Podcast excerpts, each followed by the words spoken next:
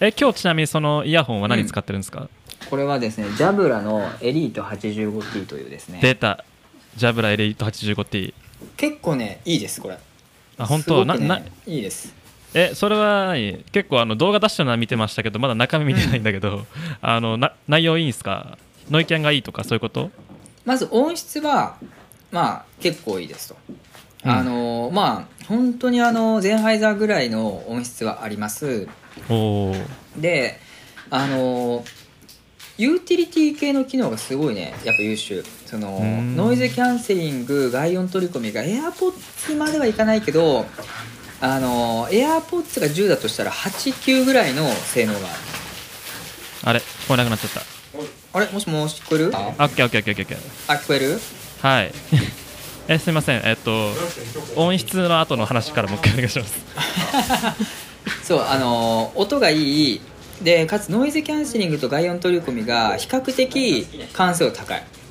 おおあの AirPods が10だとしたらまあ8ぐらいの完成度はある。あそれすごいっすね。うん。ああのケース消し。ケース消し。そう。ケース消しです。そうあの、はい。今日はねあの堀口さん、ドリップオフィスで真っ昼間からねあの収録してるんで、まあ、音の感じとかちょっといつもと違いますけれども、はい。はいやっておりまあますんで、、やっていきとやっていこうかなと、まあ、これはちょっと緊急事態なんでね。いやーそうなのよ。やらざるを得ないのよ。そうて鉄は熱いうちに打っとかないといけないので。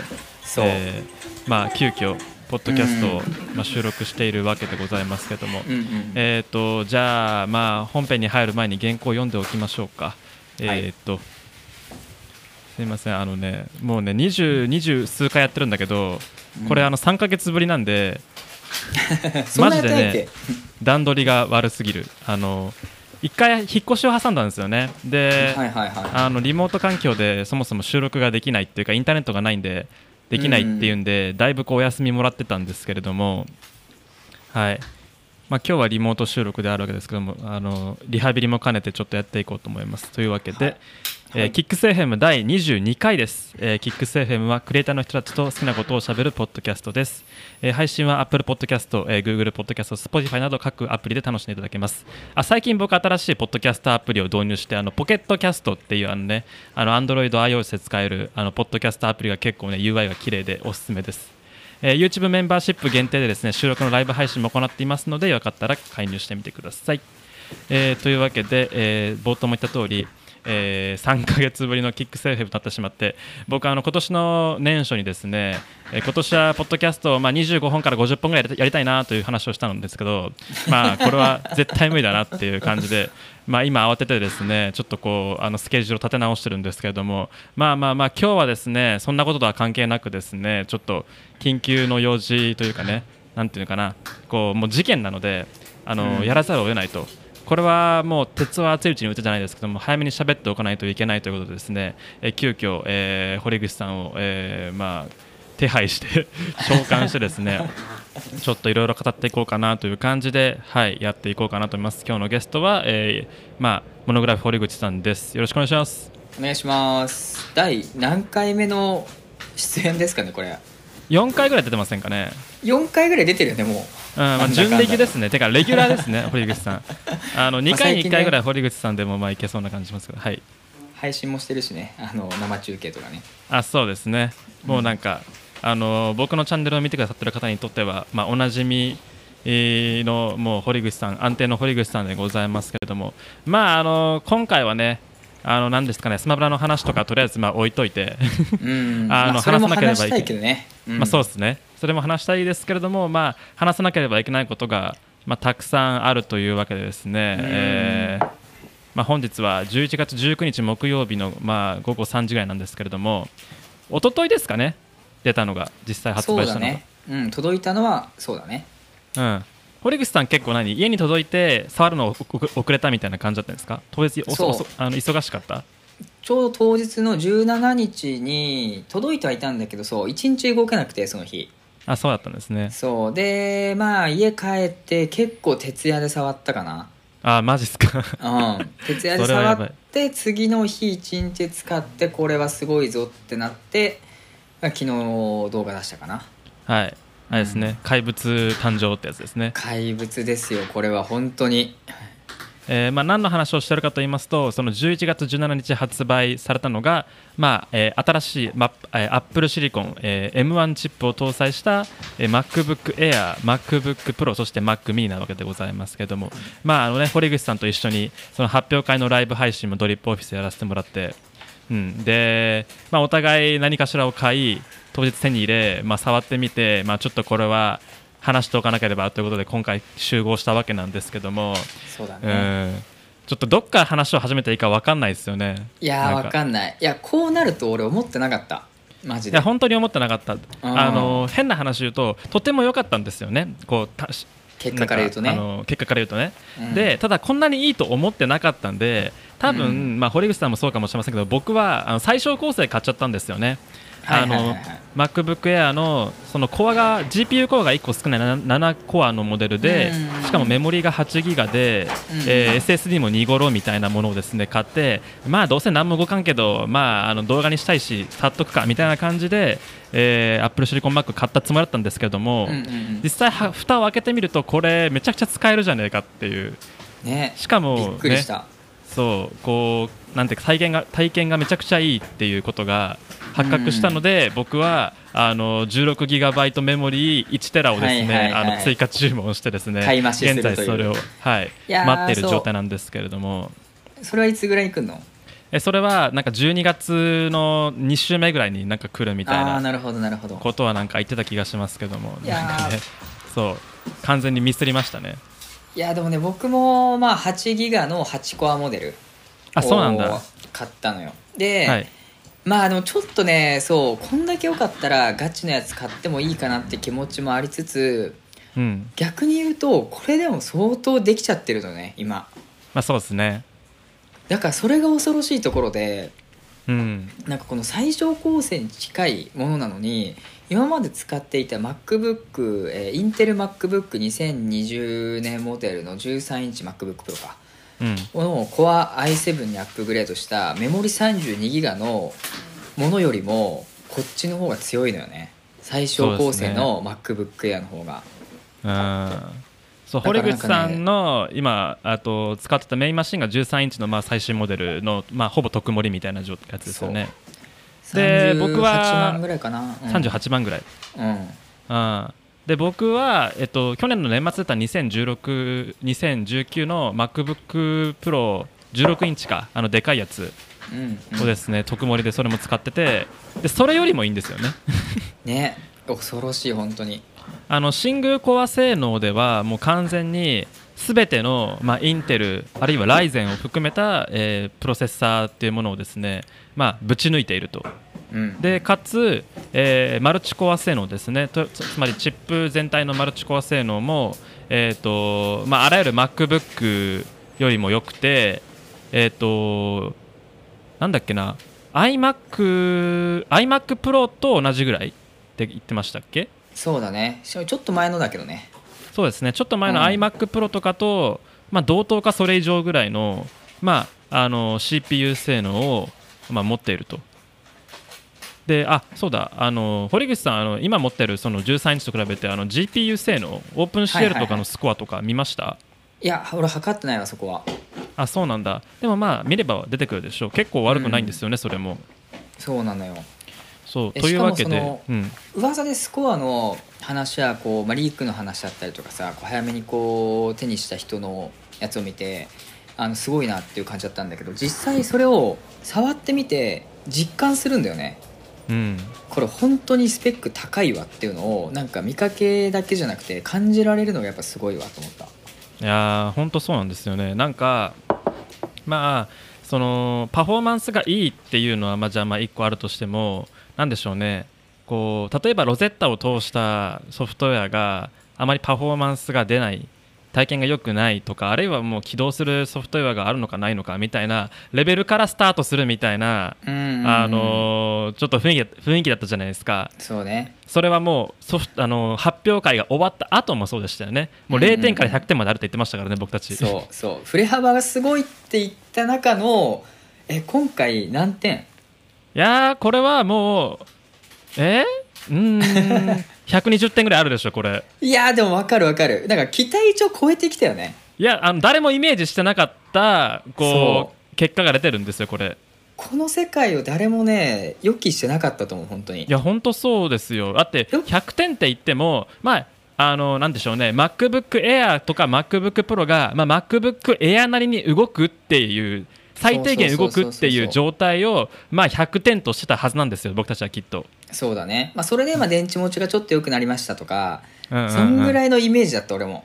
いやそうですよ本当に。ただまああの、まあ、実際超えてますよね。なんかその誰も想定してなかったなんかこう結果というかね、うん。あのせ成果というかパフォーマンスを実際出してしまっているっていうところがちょっと今回本当に、ま、やばいっていうそうなんだよね。いやだからその自分の動画でも言ったんだけどはい。これを出しちゃったら本当に世界が変わるなというかいや本当そうですよ。もう今までの Mac のさシリーズだだとしても、まあうん。13インチプロがあって16インチがあってさで iMac があって iMacPro があるっていう中で今さ現状ほぼ最強に近いのがこの MacBook Air になってきてるじゃん。うんそうですね。そうなると今までの財産というかそこまであるラインナップ全部切り崩してでもこれを出したっていうのがアップルすごいなと思ったやっぱ。あすいません。ライブ配信開始してなかった。え？あの OBS の画面に上がってただけでねあのライブを開始してなかったわ。押してないですね。押してないやつ。失礼しましたすいませんもう20分ぐらいやっちゃった。20分ぐらいやっちゃった。えだいぶやったね。そうですね。ちょっといあの配信を今見始めた人たちにちょっとあのお話しすると僕がですね配信開始ボタンをこう押すのを忘れて、えーまあ、ずっと堀口さんと、まあ、10分ぐらいですかね喋ってましたっていうところで、はい、あのね申し訳ございません。冒頭の部分は、あのアーカイブで確認していただければと思います。申し訳ございませんでした。ちょっと後日これは謝罪会見をしなければいけない。押し忘れね。はい、あれなんですよね、こうクリエイターのこう、ね、管理画面だと、こう左側にさこうプレビューが出てきて、それは見えるんだけど、うんこうねうん。右のこうライブ配信ライブ配信開始ボタンを押さないとね始まらないんですよね、これ。そう意外と忘れるやつはい、アーカイブの方たちは何言ってるか分かんないと思いますけども、あの僕がやらかしたという、まあ、ご報告でございました。大変失礼いたしました生の方は。これからよろしくお願いしますね、あチャット反応ねえなとか思ってたら僕が始めてないだけだった。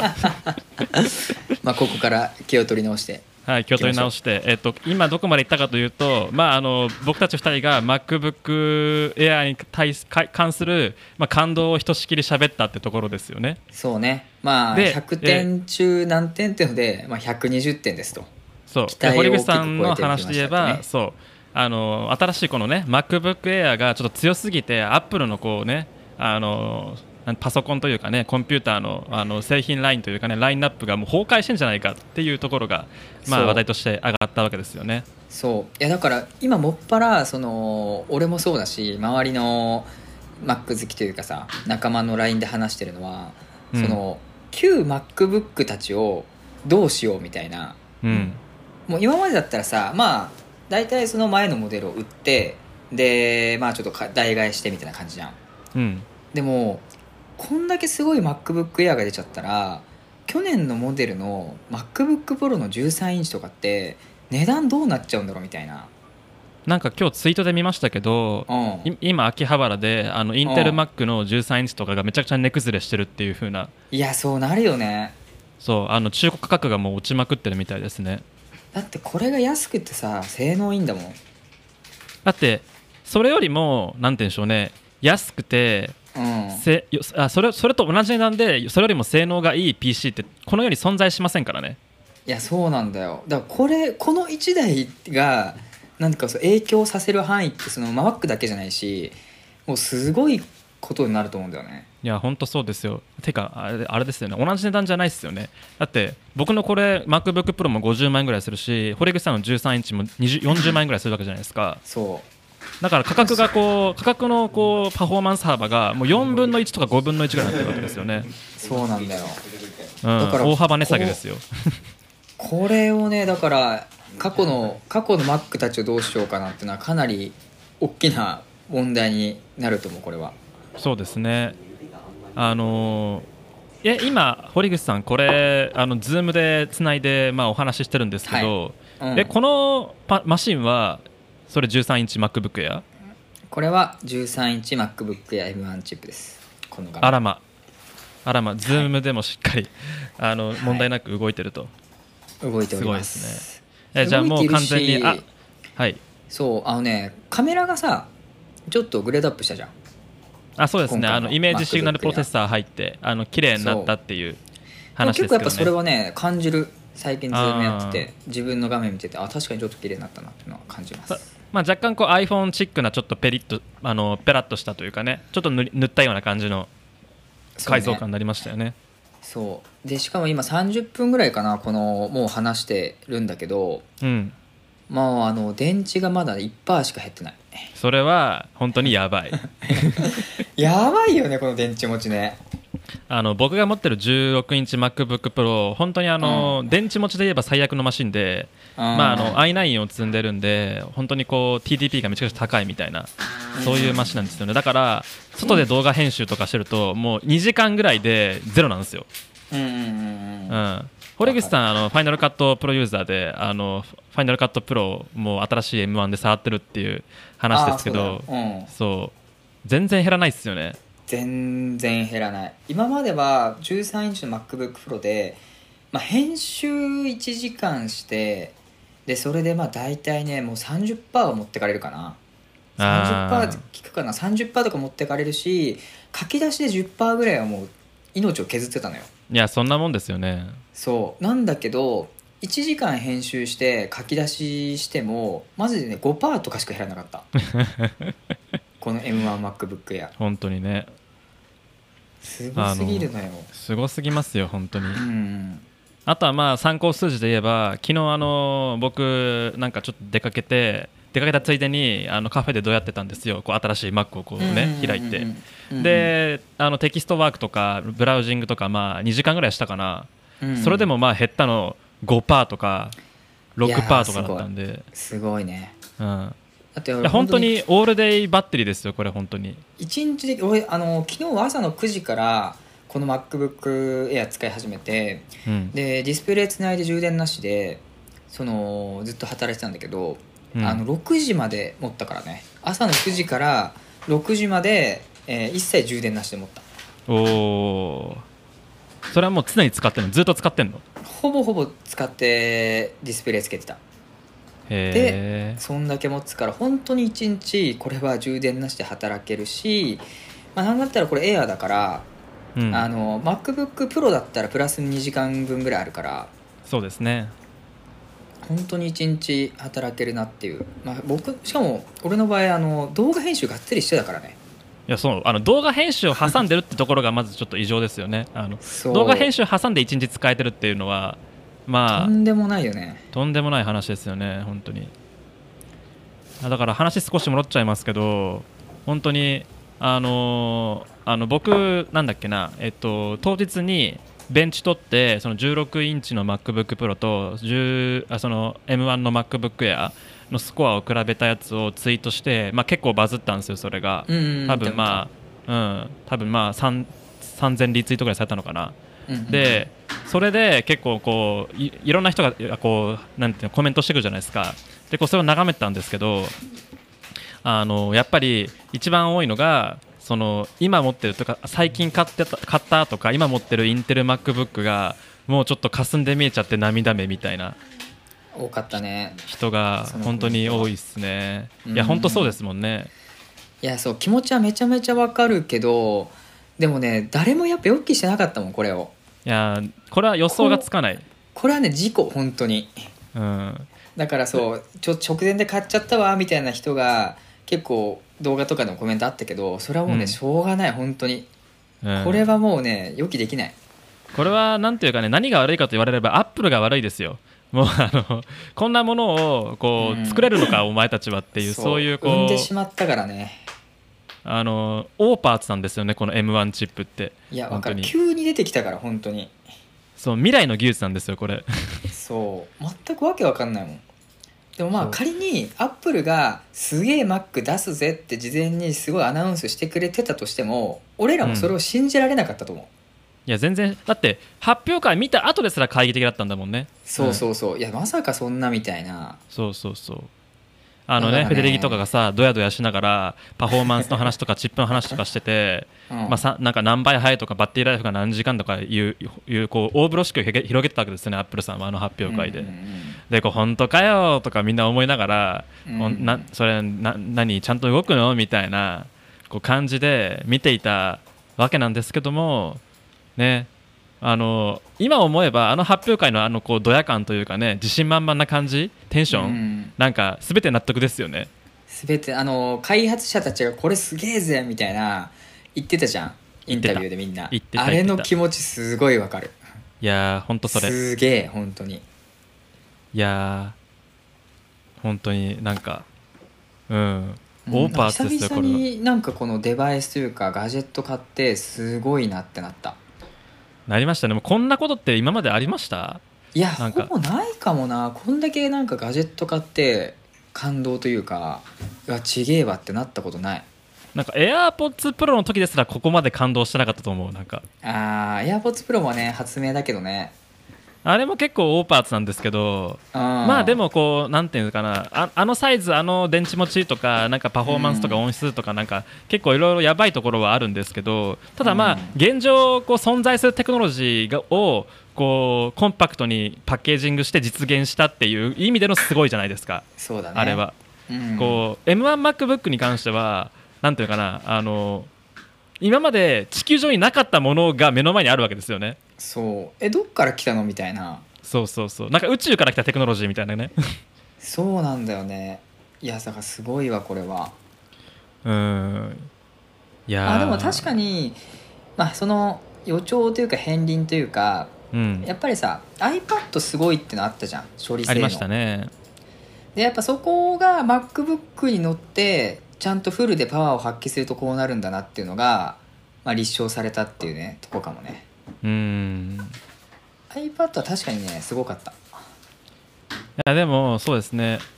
あの結構ここからどどどこに向けて話を展開するかっていうのが困るところなんですけども、まあうん一個ちょっと話っていう意味で言えばあのファンレスかファンありかっていうところがあるかなというふうに思あってて。ーはいはいはいはいはい。あのそこのパフォーマンスさがね気になるっていう人も結構なんかねね。コメントとか見てるとねいて、うんで僕と堀口さんは両方とも MacBook Air なんでファンレスなんですよね。うんうんうんうん、ファンレスなのかとあとメモリ？8そうですね。ギガなのか16ギガなのか論は結構多かったな、そうですね、うん。で実際じゃあ堀口さんがファンレスの MacBook Air を使ってて、うん。なんかこうサーマルというんですかね熱性能っていうんですか、うんうん。その暖かくなっちゃうとか、うん。あるいはなんでしょうねバッテリー持ちが悪いとかってことって多分げ現状ないですよね。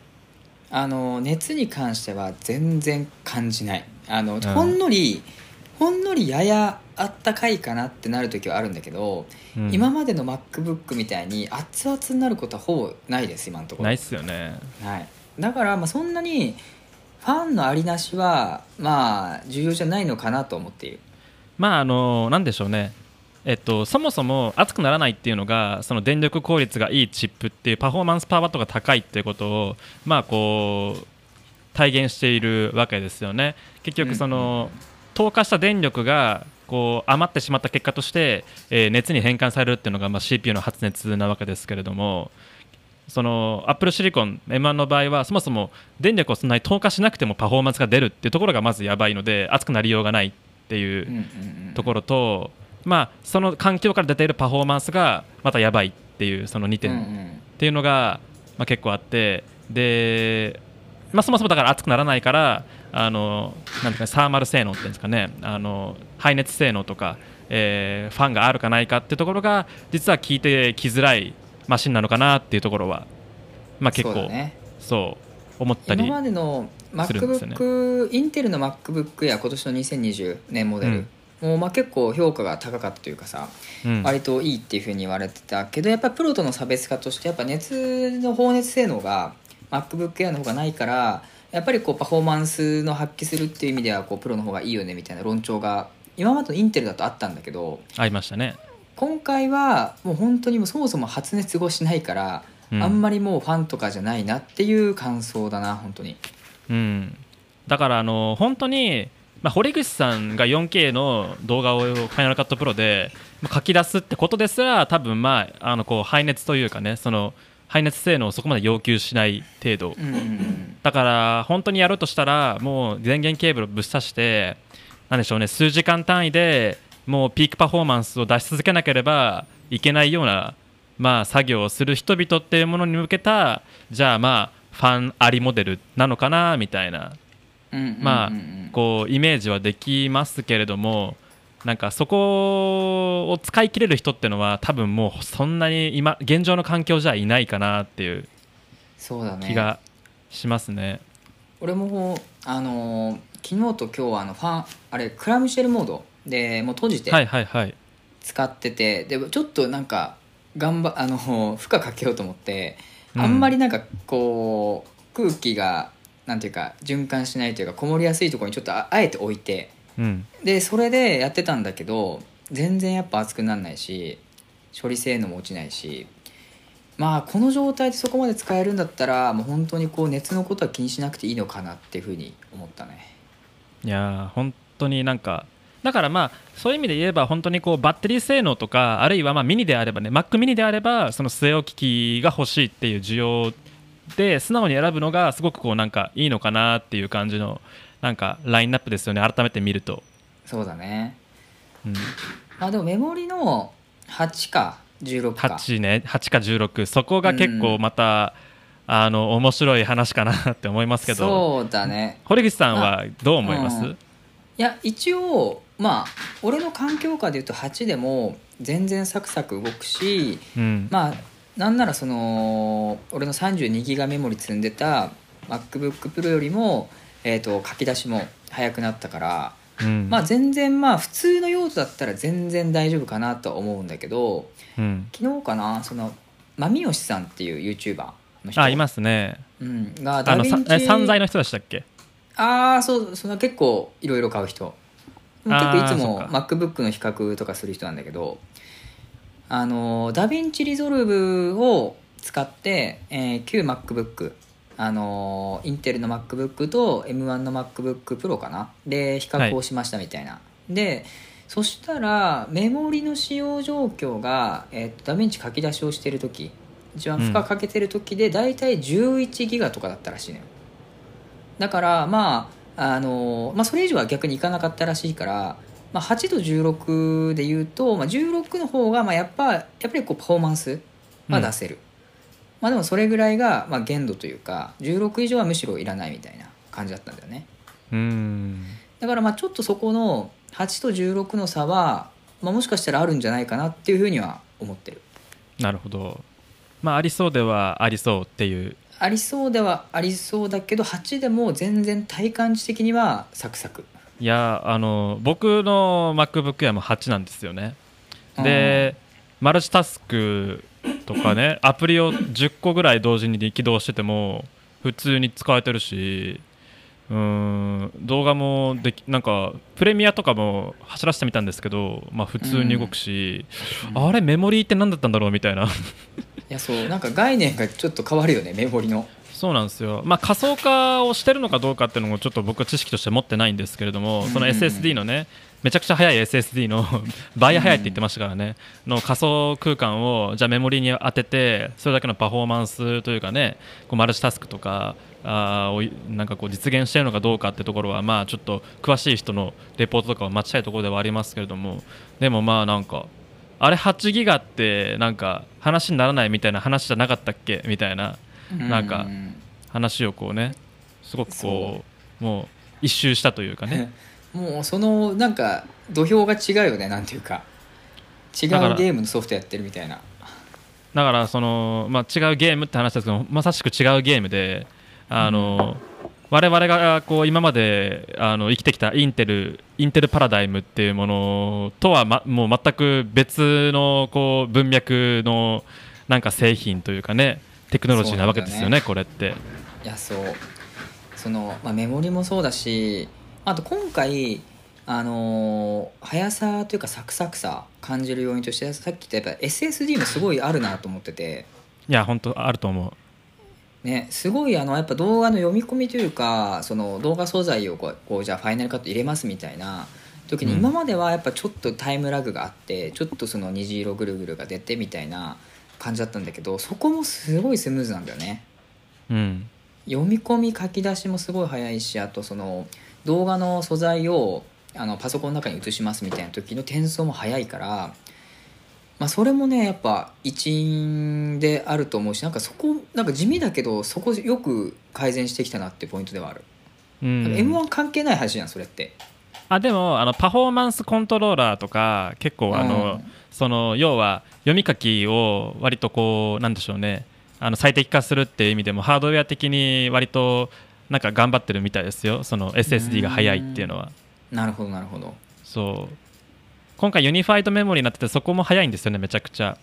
あのバスが太いのかななんのか知りませんけども、結局あのアップルが Mac 向けに作った要は SOC っていうものはとんでもない完成度だったっていう結論がまあ見えてるわけですよね今のところ。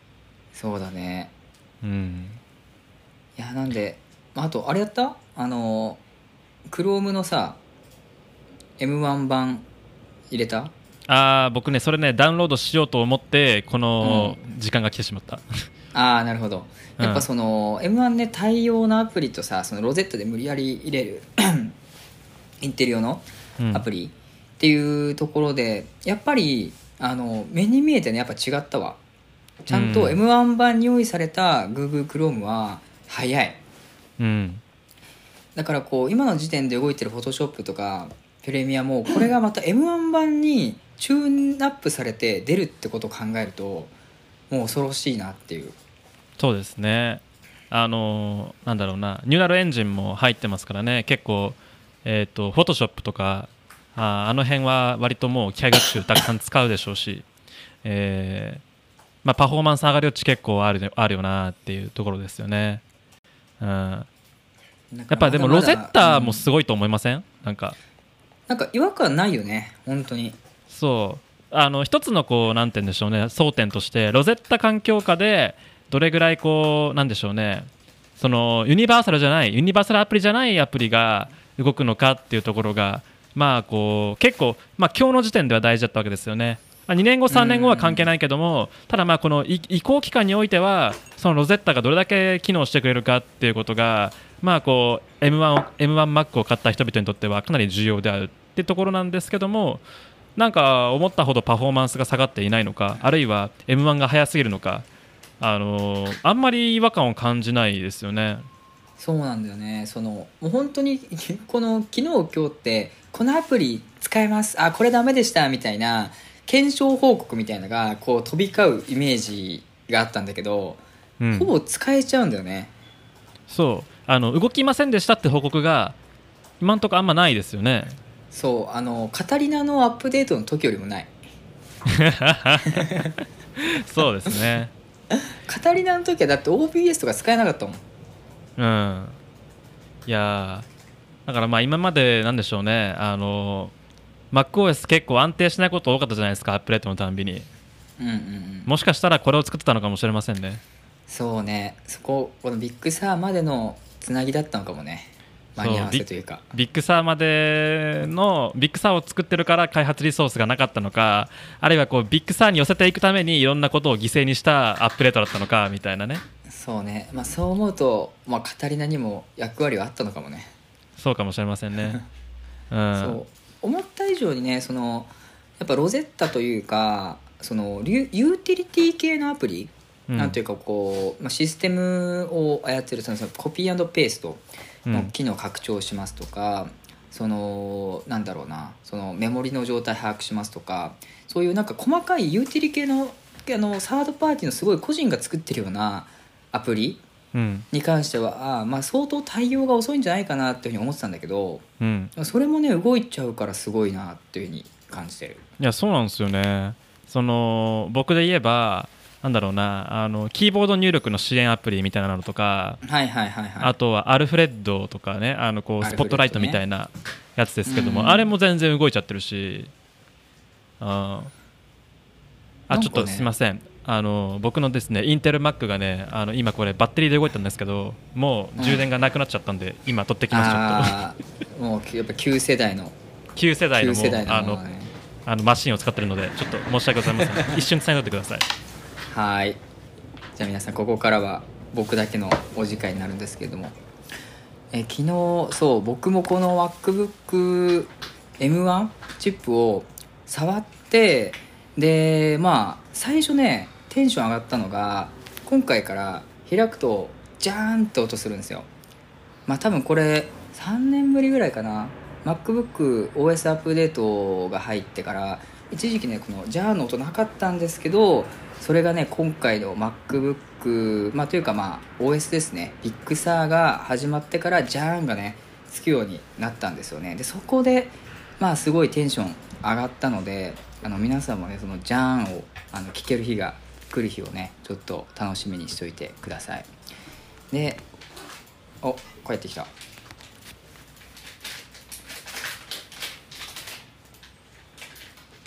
おかえり。すいません。石器時代のマシンを使っているもので。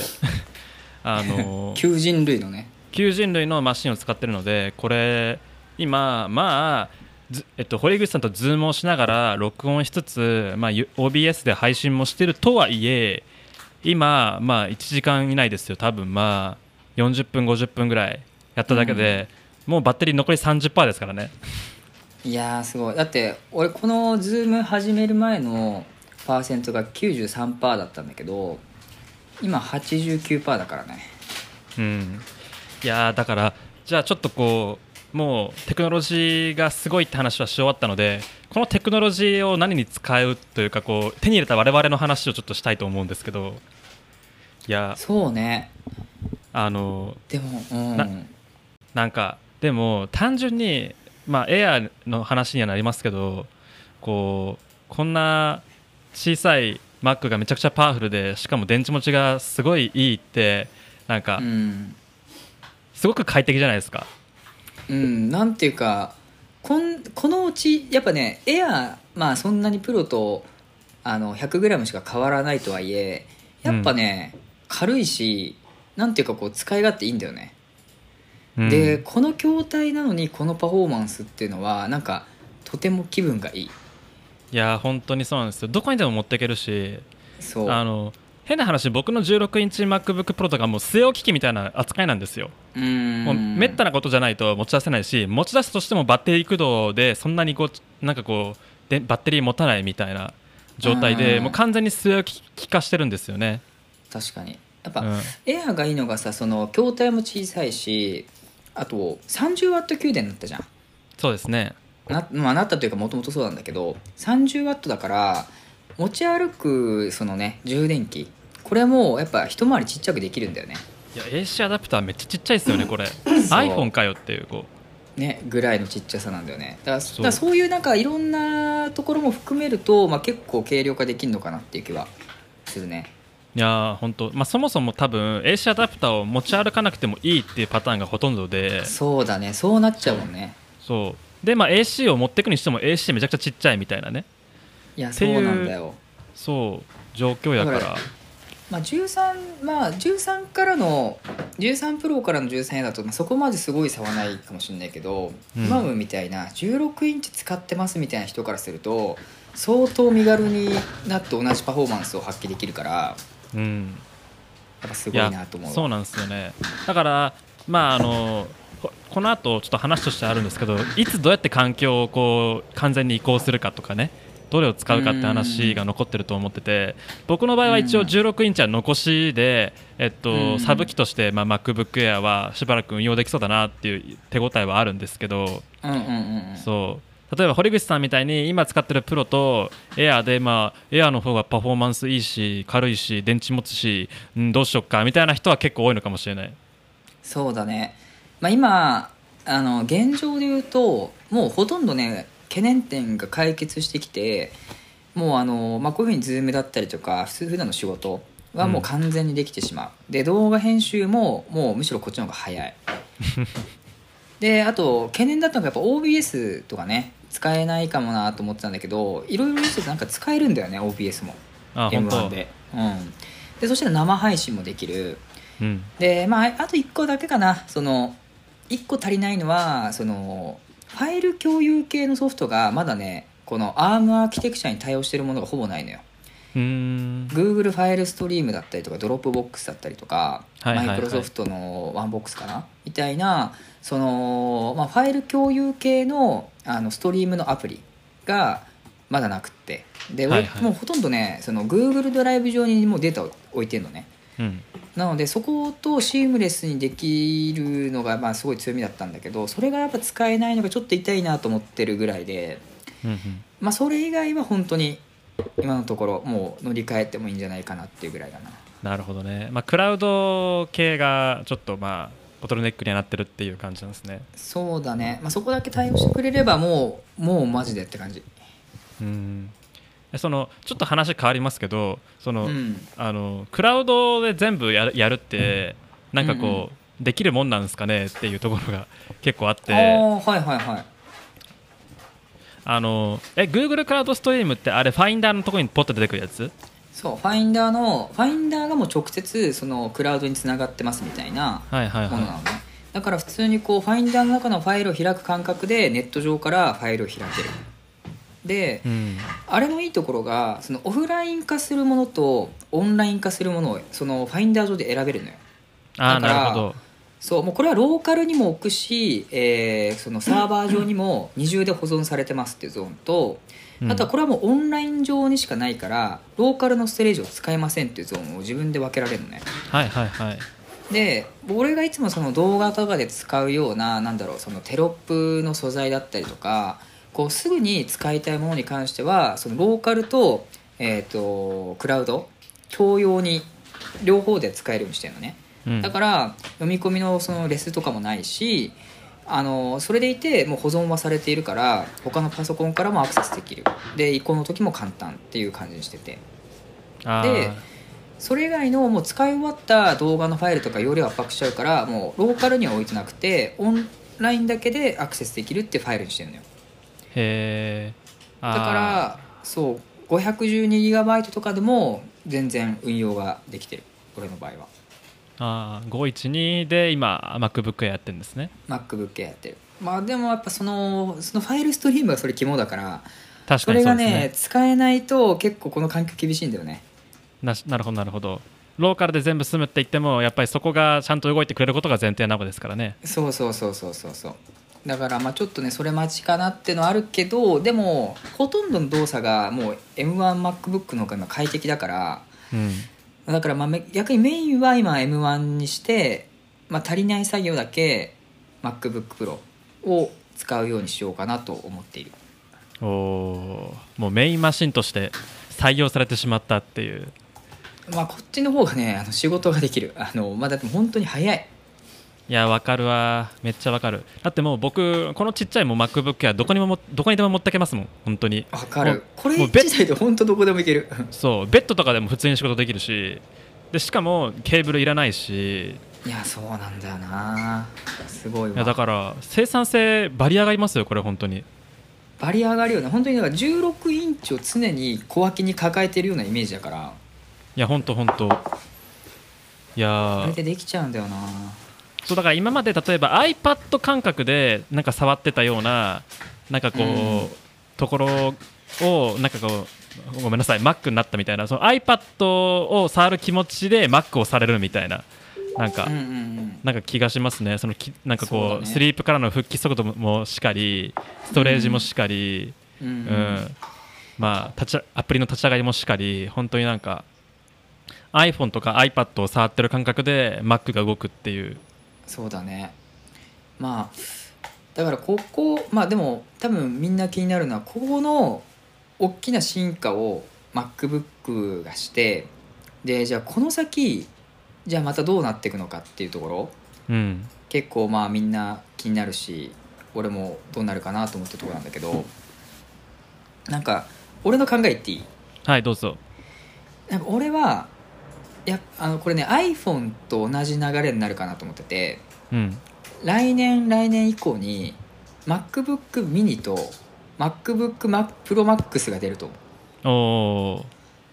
ていうのはそのもう M1 っていうさ CPU というかまあ SOC がもう今全部共通なわけじゃん。うん。で、まあ、それでじゃあ筐体で何差別化するって言ったらもうバッテリーとサイズしかないと思うんだよね。なるほどそうなった時に12インチみたいなちっちゃい MacBook で逆に16インチみたいなでっかくて電池が持つ MacBook みたいなそう枝分かれをしていくんじゃないかなと思ってんだよね。うーん。なるほどね。うん。でもまあその説ちょっとあるかもしれませんね。っていうのはなんでかっていうと、あの iPhone の何がいいかっていうと選ぶのが最近めちゃくちゃ楽なんですよねまあうん。楽ではないんですよね。楽ではないのかな。あのこう実際製製品ラインナップ的にはたくさん増えているのであのちょっと細かく見ていくと結構大変だったりはするんですけどもただまあ少なくともこう例えばインテル MacBook を買う時の悩みからすればはるかに簡単な意思決定であるっていう。そうだね。その電化製品を買うにあたり何が分かっていればあるいは何何が何がこう分かれば製品どれを買うべきかってことが決まるかっていうその意思決定の流れというかね購買の流れっていうものが非常にこうスムーズに、まあ、出出るようになるよなっていうのが、まあ、iPhone であったと思うんですけどあの、うん。今回の、まあ、M1Mac も、まあ、似た似たところがあってデスクトップ機全くこう持ち出すつもりがないのであれば Mac mini でいいしバッテリー持ちが欲しいなら、まあ、プロでいいし。で、まあ、一番美味しいのはエアだよねみたいなあのそういいうこうなんていうのかなあのこう差別化というかね分かりやすい差別化があった上でまああのメモリとかはまあ好きなようにすればいいんじゃないみたいな。でストレージは好きあの必要なだけ入れればいいんじゃないっていうこう今までのこうインテル Mac を買う時よりもはるかにシンプルななんか体購買体験なんですよね。うんうんうん。で結局そのあいあ堀口さんが言うところの iPhone を買う時の感覚で Mac を選ぶことができるっていうことはなんかやりそうな気が僕もする。なんか、うん。うん。なんかその未来すごい見える気がするんだよね。うん。いや。もう性能まあ多分この M1 チップの中で性能をつけるってことは性能の差をつけるってことはないんじゃないかなっていうふうに思うんだよね今後うん。も含めて。そうかもしれませんね。うんであの今後の話っていう意味で言うと、まあもう少しこう突っ込んでいくとあのまあこの M1 が最初に出たわけじゃないですか。この2年間で、まあ、その Mac のラインナップを全部 Apple シリコンに置き換えるっていうふうに、まあ、Apple さんは言ってるわけですけれどもその初手がこの M1 ですよ。そうね。でじゃあ2年かけてそう、うん。どこまであるいは何をこうねこう出していくのかっていうことに対してはこう妄想がはかどりまくるわけですけれどもうん。あの例えばなんだろうな。あのちょっと思ってるのは CPU パフォーマンスも多分まだまだいけんじゃないかなっていうふうに思ってて、はいはいはいははい。あの今回の M1 ってあのシングルコア性能がめちゃくちゃ高いんですよね。今までのこう、うん。なんでしょうね。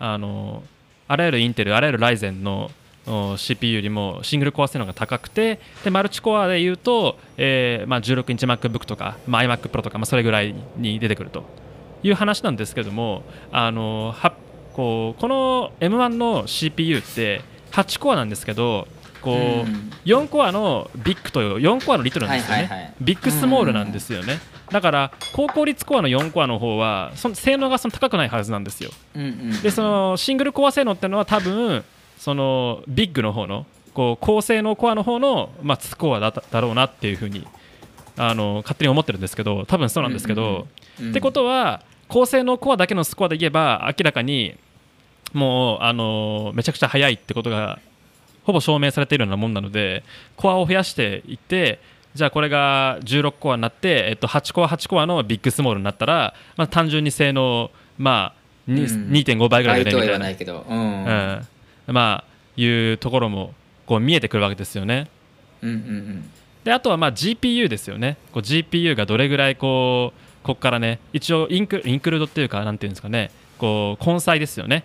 今一つのチップの中に、えーまあ、統合されている内蔵、C うん GPU ですけれどもこれが、まあ、NVIDIA の、まあ、GForce とかねあのあの AMD のラデオンとかあの辺の GPU を揺るがしうる性能を出してくれるのかっていう出してくれないと、むしろこうプロフェッショナルで移動できない可能性もあるわけですけれども、それがこうどうなっていくのかってところがね結構こう問題なわけですよね。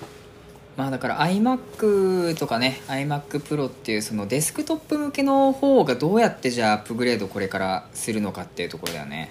そうなんですよ。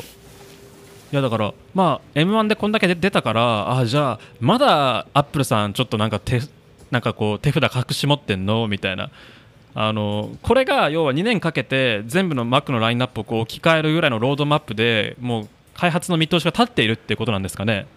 ね。いやそうどっちどっちなのかだよねこの M1 がまだ序章に過ぎないのかうん。それとももうこれがもう一番大きな山場なのか、まあ、それによってねだいぶ今後の話が変わってくるよね。どうなんですかね。あのちょうど昨日あの僕が大好きなあのポッドキャストバックスペース .fm のうん。あの何でしたっけね。えっ、とそのアップルシリコン会かな？かなんかを聞いてたんですよ。でそれは多分まだえっ、とその回はまだあのえ M1 の発表会がある前だった前に撮ったものだったんですよね。はいはいはいはいでアップルシリコンの話でどうなるのかなとかどれぐらいのパフォーマンスなのかなとかをこう話してるのを聞きながら僕は結構ニヤニヤしたんですけどあのそこで話したのはやっぱりあのディスクリートの GPU ですね。いわゆるこう外付けというか独立している GForce とかあラデオンとかってああいう名前の、まあ、GPU っていうのは、まあ、トランコアコアの数がこうなんでしょうね。1億とか1億っていうコアの数がこうすごく多いと。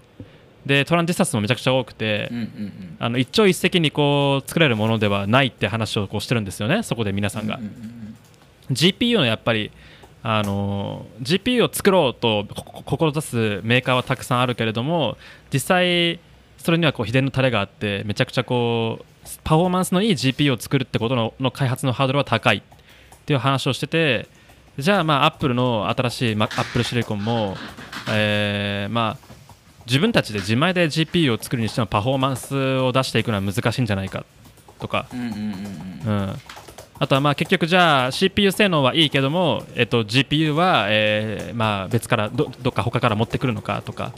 なんかそういう話をしててあそうかみたいな。ね。あのこうふうに僕は思ったんですけれども、うんうんうんうん、どうですかね？GP いやーでもなんかもうこれまでもう m 1以前と m 1以後でもう話が全然やっぱ違うというかうん。やっぱ今までは m 1が出るまではやっぱりこう従来の中でどれぐらいじゃあその1.5倍なのかどれぐらい上げられるのかっていう話だったと思うんだけどうん。なんかそことねまたちょっと話が全然変わってきてるような気はするよね。いやそうなんと思うんですよ。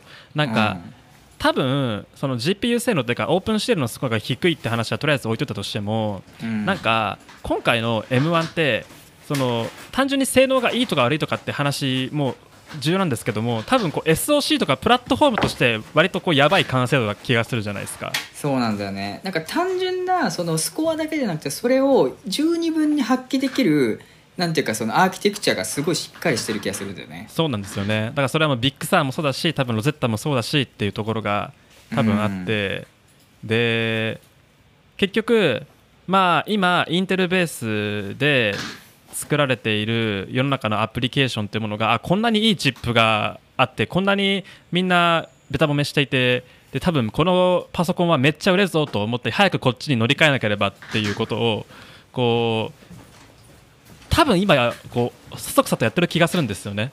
うん。慌てて。慌ててあ、ね。ちょっとこれゲームチェンジャーな気がするからちょっとうち乗り遅れるとこれ割を食うぞと。多分こうあのーなんだろうなあの乗り遅れたら他のデベロッパーに先を越されてしまうと。視野を呼ばれてしまうということで、多分こっちに民族大移動してくる気もするんですよね。そうだね。デベロッパーも集まるしもうなんか Mac い Mac っていうか MacBook Air 一強時代がここ1年2年は来ると思う本当に。みんなこれを使うみたいな時代が。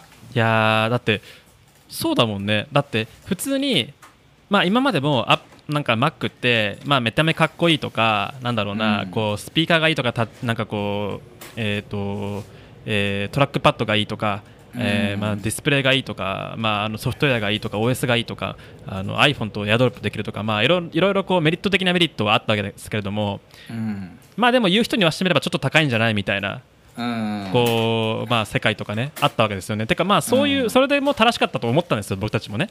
うん。そういうもんだよっていうふうに思ってうん Mac 使ってたはずなんですけどね、うん。もうね本当の力を手に入れてしまったからね なんか雰囲気じゃ今までなんか Mac 半分雰囲気みたいなとこあったんだけどうん、もう本当そうじゃなくて本当に実力を兼ね備えてしまったからそう。逃げ場がないよね。コストパフォーマンスめちゃくちゃ高いし、ね。うん、こんだけ安くてこんだけパフォーマンスの高いパソコンってあんのかな？他に。いやーいやどうなんですかね。いや出な出ない出ないというかないと思うんですけどね10万円そこそこでこれだけ動くっていうか、うん、てそういう意味では、まあ、Mac mini もだいぶぶっ壊れなんですけど。まあそうね。あれはまあ確かにね安すぎるよな。そうそう。結局ディスプレイとキーボードとマウスがなかったらあんななあんなになっちゃうのみたいな。6万円で出ちゃうのみたいな。いやーだからもう買えるよこれは本当に。だからもうマジでみんなみんな MacBook Air 持つんだろうなと思ってて。うん、だから逆にちょっと寂しい気持ちというかそうですね。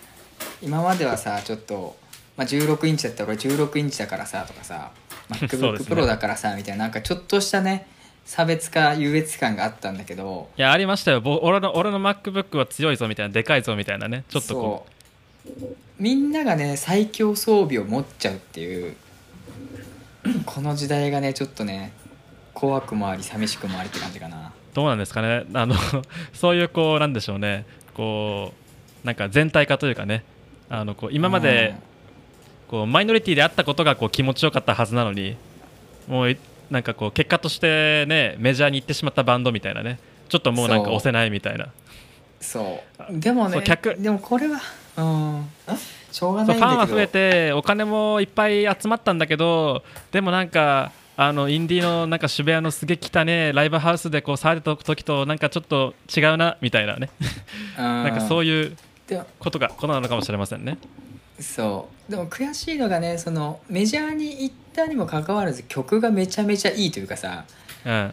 もうこのもうなんていうか文句つけようがないんだよねこの MacBook 今のところ。そうですね。そうだからそりゃ売れるわなっていう。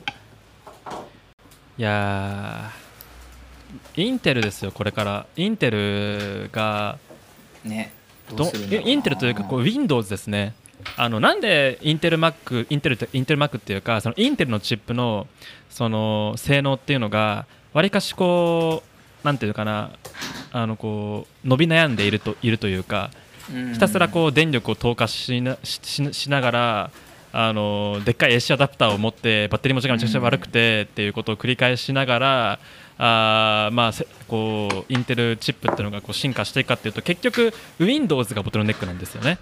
うん。Windows ウィンこうインテルのチップコアインテルコア i シリーズみたいなものは Windows のことを、まあ、まず考えられて設計されていてで Windows のねあのなんかこう内部的な互換性を保つためのこうねこう設計っていうのは、まあ、今64ビットの、まあ、ソフトウェアがこう前世の時代に32ビット対応していて32ビットは16ビット対応していて16ビットは8ビット対応しているっていうそういうこう、うん非常にこう長い歴史の中でこう培われた入れ子構造の中でこういうん。こう電こう計算効率がめちゃくちゃ悪いっていうものをパワーで押し切ろうってことをあのインテルはあ Windows と共にやりやり続けてるわけですけれどももうそれがね結局アップルさんにポンとこうねこそうね。うひとっ飛びで追い越されてしまったんで。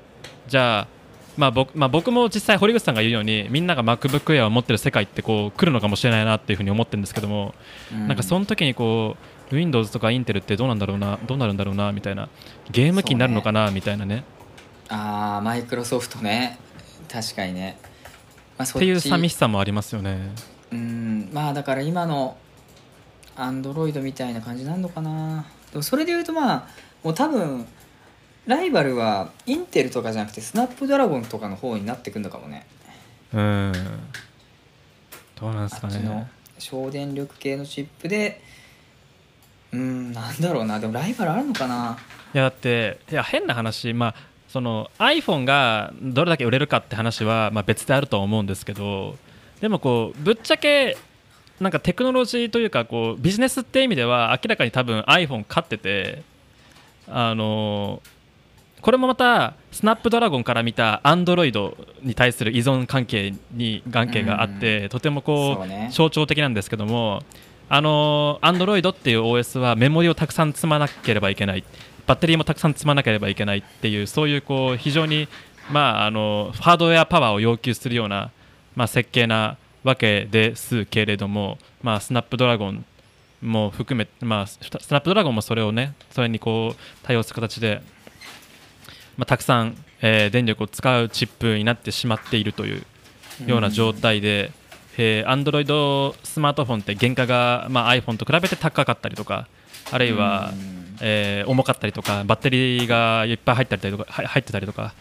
いう中でね割とこうなんか内容を見ていくとこうもちろんチップの性能性能も含めて iPhone に結構こうボコボコにされてるんですよね。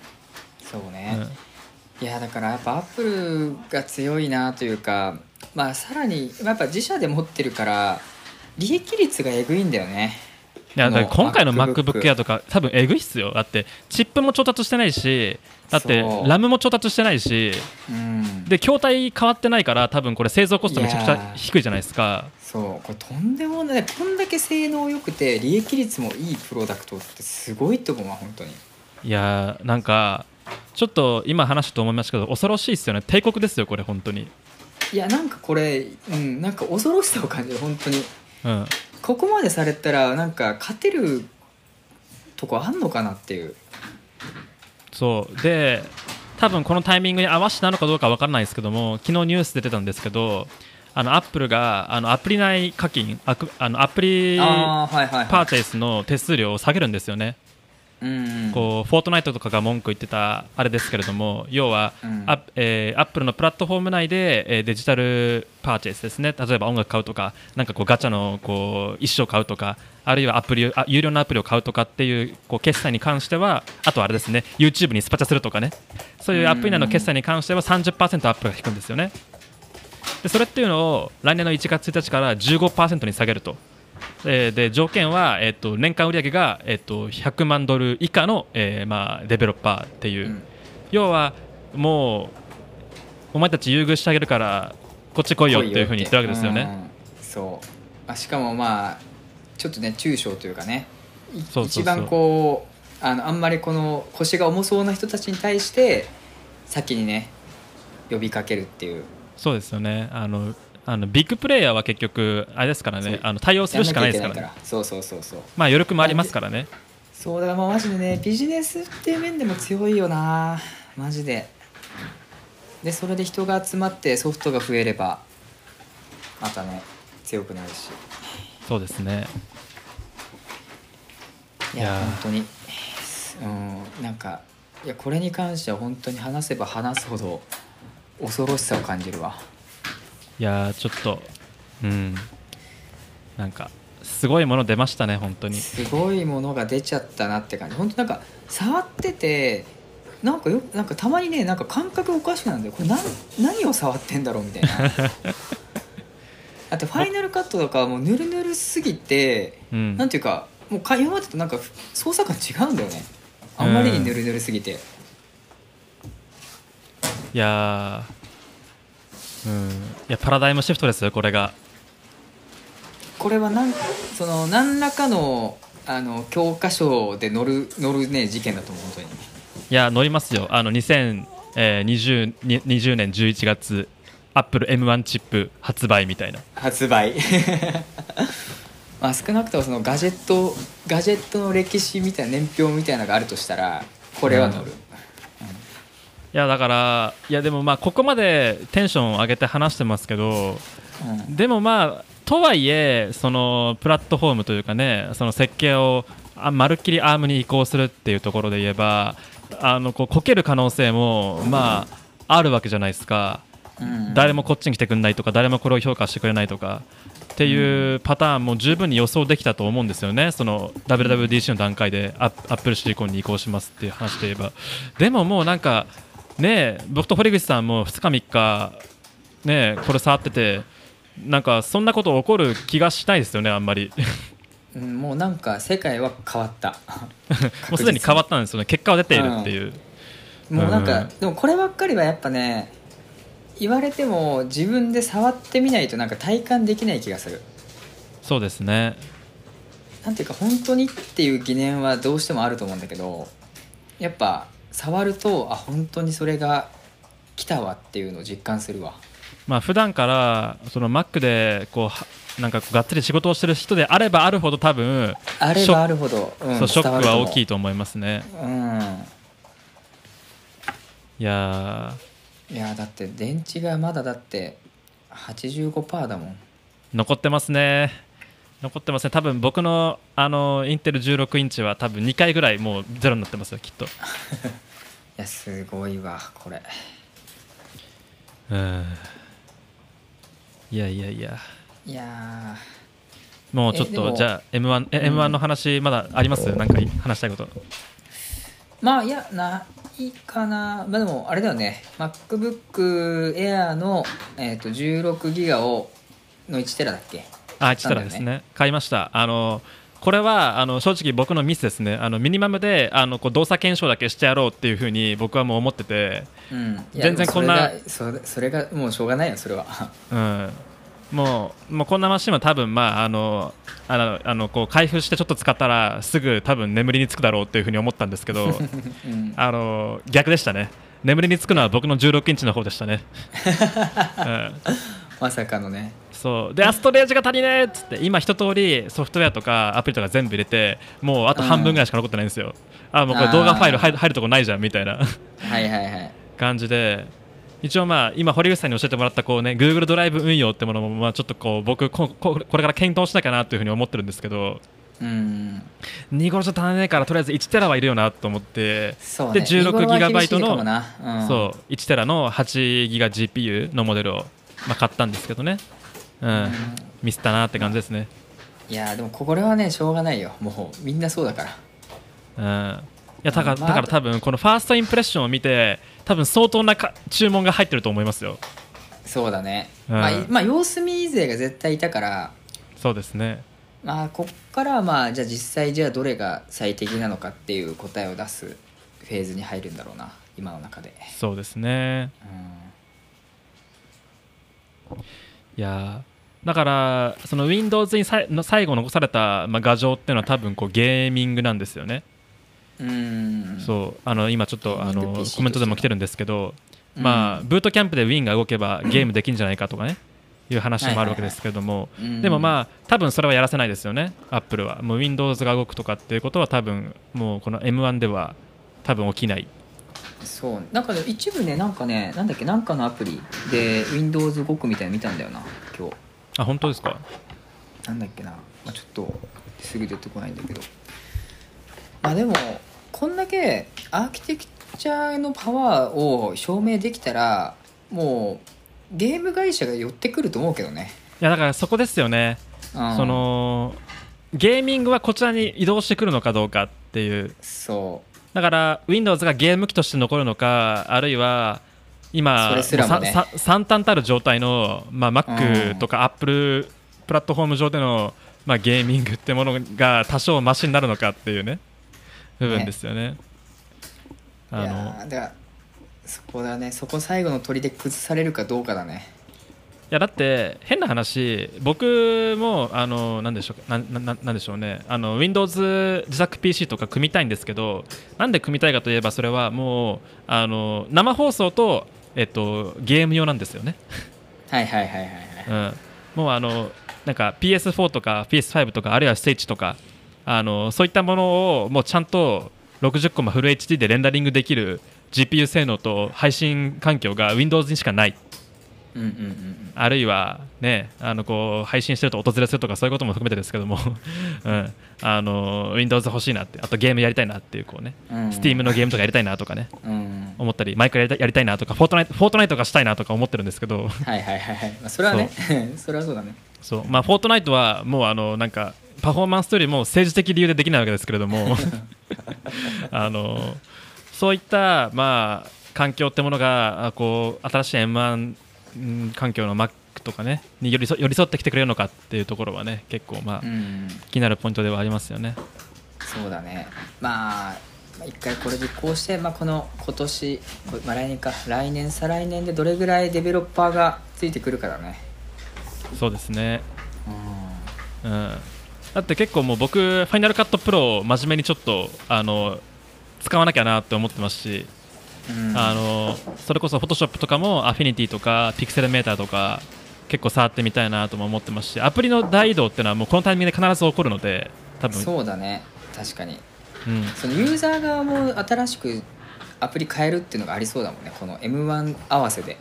だって魅力的なハードウェアがあってこれで作業したいってなるじゃないですか絶対に。うん。だったらそれで動くやつ使おうとなるから。そうそうそう。家にあるさまあでっかいでっかいタワーウィンドウズとか MacBook MacPro とかそういった、えーものです作っていた作業環境ってものが手のひらに来るんだったらソフトウェアぐらい変えてやるって人は絶対に多いと思う。うん。やっぱそういう人が増えてくるとじゃあやばいなってなってこうデベロッパーもこっち向けに開発を始めるから。そうそうそう。いまあだからアップル一強になるのかな。やだからあのすごく上手ですよね。なんていうか、ある意味こう Windows って互換性を維持しなきゃいけないのはそういったこう背景があるわけですけども今まで使えてたものが同じように使えるっていうことをこう重視するわけですよね。彼らは、うん。でもアップルはそれをこう認めないと。32ビットとかもう知らんと、お お前らもうやめろというふうにこう簡単に切ってしまうわけですけども本来それだと見捨てられちゃうわけですよね。こうアップル互換性を切っちゃうからもう使い続けることができない。投資対象にならないっていうはずなんですけど自分たちでハードウェアを作っていてしかもそれがすごい魅力的だからそれが売れてしまうと。そう。魅力的なハードウェアを売ってしまうからみんなそれが欲しくなってそれで作業をしたくなるからソフトウェアがそっちに合わせるっていうこう。とんでもないパワープレイですよね。うん。いやー恐ろしいわ。うん、いやー本当に。だから映像系とか、まあ、出版系とかデザイン系とかあとは音楽系とか、まあ、結構ねあのボプロフェッショナルワークとしてボトルネックになるような、まあ、分野言われてますけどうん。でもまあみ結構こっちに来る可能性もありますよねみんな。そうですね。確かに。いやーちょっと僕がもうそろそろあれなんで まとめに入ってもいいですか？あすみません。長々と今お付き合いいただき。今うちのあのオフィスの人間がベランダでミーティングを始めました。申し訳ない。いえいえ。はい。なんかなんかさなんか最後にまとめあります？えーでももっと m 1がちゃんと使えるかどうかの検証に時間がかかると思ったけど思いのほか、もう使えてしまったからうん。なんていうかすごい今後1週間ぐらいの予定が空いた。そうですね。この1週間はもっと m 1を使い倒そうかと思ったんだけどうん。なんか思いのほか普通に Mac として使えちゃってるっていうのが、あね、の結論はすごい簡単ででしたね。もう動画1本で十分だった。いや1本でね全部言えちゃったのよね。本当にそうですね。本当にねえ俺 m 1だけで5本ぐらい動画出したいなと思ってたんだけど。まあ、逆の意味で出せるかもしれませんけど。そうね。そうね。こんなにすごいぞっていうのはね、そうそう。ただまああの使ってみてアップデートをしなければいけないってことはほぼほぼなくなった。そうだね。いやだからまあ悩んでる、まあ、これ、まあ、どこまで言うか難しいけどうん。m 1様子見してた人はまあそろそろ、まあ、ちょっと検討に入ってもちゃんと買うかどうか考え始めても十分いい期待だと僕は思います。そうですね。ううんん、あの相当なんかあれですね。あのこう高度な環境を組んでいるというわけでないのであればまあ結構もうちゃんと動いてしまうような多分マシンだろうなっていう感じではありますよね。うん。なんでまあありがとうアップルって感じですね。そうですね。いやーいいもの見ましたって感じですね。うん。なんか感動した。うん。久々に、いや僕も感動した。それはねマジで本当にそう、おおってなった。なんかこの体験だけでも10万円の価値がある。いやーありますね。うん。いやーよかった。はい。いい Mac でした。はい。じゃあそんなところで大丈夫ですか？はい。ありがとうございます。また。はい。とありがとうございました。というわけでじゃあ、えー感想はツイッターで「ハッシュタグキックス」までお願いします、えー YouTube で聞いていただいた方は高評価チャンネル登録もよろしくお願いします。というわけで堀口さんでございました。ありがとうございました、はありがとうございました。また。はーい